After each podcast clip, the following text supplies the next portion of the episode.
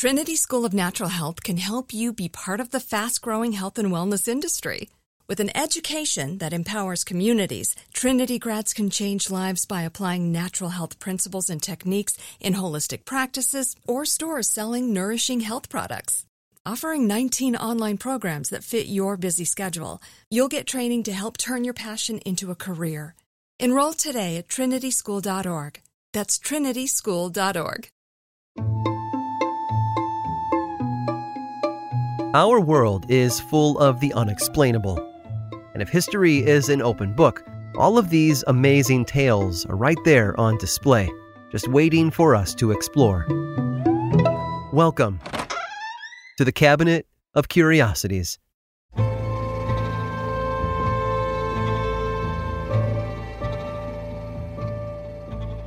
For Henry, the abbot of a Cistercian monastery in the Czech town of Sedlec, it all started with the crucifixion.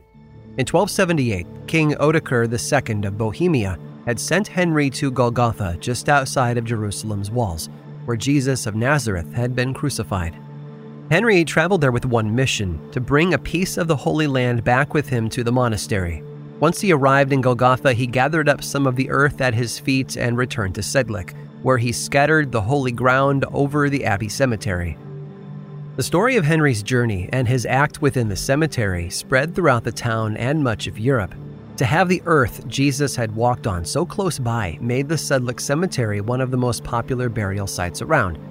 And many folks got their wish. As the Black Death spread throughout Europe in the 14th century and then wars of the 15th century sent scores of soldiers to their graves, the Abbey Cemetery eventually reached capacity more space was required to handle all the bodies coming in.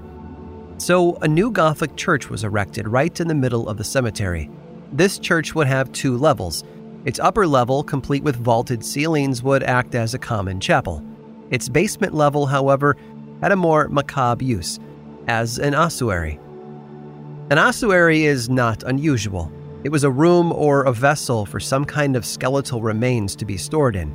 Typically, they were built when space was limited within the cemetery itself. Cultures all over the world have been known to utilize them. The Zoroastrians of ancient Persia, for example, utilized a deep well as their ossuary. In Sedlec, though, such a place was built beneath the cemetery Church of All Saints. When construction began, the mass graves below the surface were exhumed and their contents were replaced within the new ossuary. Such a daunting job was taken up by a half blind monk in 1511, who started stacking the bones in the corners of the chapel. By the time he was finished, he'd created six tall piles, everything from skulls to phalanges. Today, only four remain. According to the legend, when he completed the last pile, the monk's sight was restored.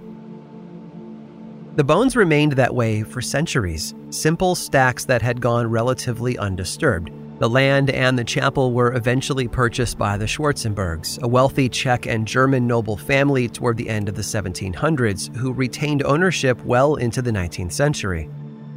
In 1870, the family hired a Czech woodcarver named Francis Rindt to make something of all those bones collecting dust in the ossuary. Spruce up the place a bit, they told him. He started by cleaning all the bones up, using chlorinated lime to bleach them to a stark white. And then he got to work. He placed cherubs atop towers of skulls that were carefully arranged along tall pyramid frames. He also recreated the Schwarzenberg family crest using femurs, tibias, and shoulder blades, among other bones. Rindt even signed his work. His name and the year of completion were fashioned out of hand and arm bones along one of the walls. He also lined skulls and crossbones along the vaulted ceiling and archways, having them converge in the center of the chapel. There, several feet above the floor, he hung the most startling piece in the entire building an eight foot chandelier. And yes, it too was made entirely of bone. Rindt used just about every bone in the human body to create that chandelier. Visitors today can see candles glow atop skulls resting at the ends of arms fringed with dangling bones, presumably from actual arms. It is an ornate and disturbingly beautiful piece and has helped the Sedlec ossuary become one of the most popular tourist destinations in Europe. And even though it might be frightening or difficult to look at, it is not meant to scare visitors. The chandelier, the bones of 30,000 plague victims, and the chapel that houses them all are a reminder memento mori, or remember that you must die. Live life to the fullest because we're only here for a short time. Before long, we'll all return to the earth once more, and our bones will turn to dust. Or maybe a desk lamp, whichever comes first. Trinity School of Natural Health can help you be part of the fast growing health and wellness industry. With an education that empowers communities, Trinity grads can change lives by applying natural health principles and techniques in holistic practices or stores selling nourishing health products. Offering 19 online programs that fit your busy schedule, you'll get training to help turn your passion into a career. Enroll today at trinityschool.org. That's trinityschool.org. This episode is sponsored by Intuit. Here's a story for you. Once upon a time, a young woman was haunted by the ghosts of bad financial decisions, with credit card debt and an empty savings account looming over her every day. But when she tried to ignore these ghosts, they only grew bigger and scarier, and these ghosts of her bad financial decisions were stopping her from living her best life. So she decided to face them head on and take control of her finances with help from Intuit. Intuit helps you face your financial fears with confidence through products like TurboTax, Credit Karma, QuickBooks, and MailChimp. Whether you're trying to manage your money or trying to run a business, Intuit gives you the confidence to take control of your finances so you can live your best life. Intuit is the financial platform that helps everyday people prosper. Intuit has helped 100 million people live their best financial lives. Visit intuit.com, I N T U I T.com to start living yours. Let's get into it. Rev up your thrills this summer at Cedar Point on the all new Top Thrill 2. Drive the sky on the world's tallest and fastest triple launch vertical speedway. And for a limited time, get more fun for less with the Michigan Bundle for just $49.99. Exclusive to Michigan residents only. Get admission, parking, and all day drinks for one low price. But you better hurry because this bundle won't last long. Save now at cedarpoint.com.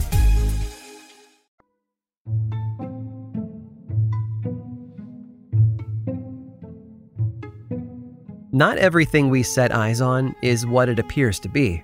Whether it's the latest optical illusion to go viral on the internet or one of those new deep fake videos that puts false words in the mouths of real politicians, our eyes can't always be trusted.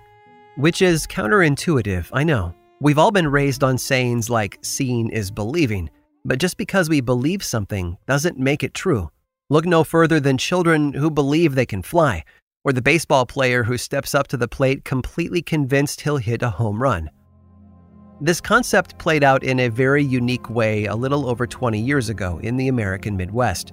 In late March of 1988, the Associated Press ran an article in dozens of major newspapers around the country, warning the public to be on the lookout for a very specific bank robber. They had already struck banks in Illinois, Indiana, and Tennessee, and folks were afraid that their town would be the thieves' next target.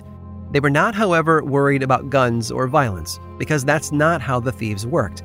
Instead, they fooled the eye. Each robbery was really a simple, unassuming series of events. One of the thieves would enter a bank and ask to open an account. They would produce some forms of identification, fake, of course, and then the account would be all set up and ready to go. Then the thief would pull a check out of their jacket or pocket and ask to deposit it. They would apologize for how wet it felt, but they had been clumsy and dropped it on the wet pavement outside just a few moments before. Naturally, the bank clerk would smile and then happily oblige. When the transaction was over, the customer would simply leave. A week later, though, that same person would return, fill out a withdrawal slip, and ask to empty the account. Each time that happened, the teller would check the bank's computer system and see that the original check had never bounced or been refused, so they would pull out cash in the same value and hand it over.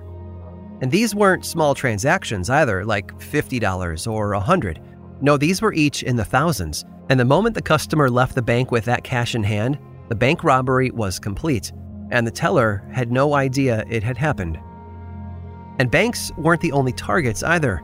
A few times, the thieves went to grocery stores that cashed checks for their customers and handed over similarly wet checks in exchange for stacks of cold, hard cash.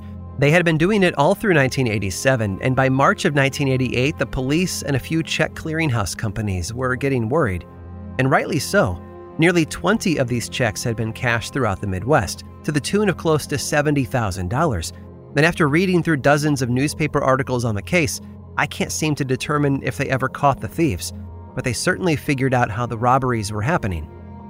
It turns out those checks weren't wet because the thieves had been repeatedly clumsy.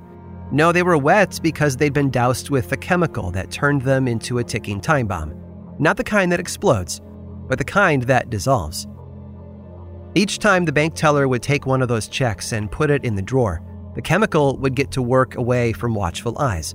Slowly, over the course of about 10 hours, each of them would blacken, curl up, and then finally disintegrate into a tiny pile of black ash. The checks never bounced because they couldn't they had disappeared. And I'll be honest, I could never blame the police if they never managed to catch the thieves because the odds were certainly stacked against them. After all, they work in a profession that requires them to solve crimes by putting the pieces together. But how can you do that when there are no pieces left? I hope you've enjoyed today's guided tour of the Cabinet of Curiosities. Subscribe for free on Apple Podcasts or learn more about the show by visiting curiositiespodcast.com. This show was created by me, Aaron Mahnke, in partnership with How Stuff Works. I make another award winning show called Lore, which is a podcast, book series, and television show. And you can learn all about it over at theworldoflore.com. And until next time, stay curious. Thank you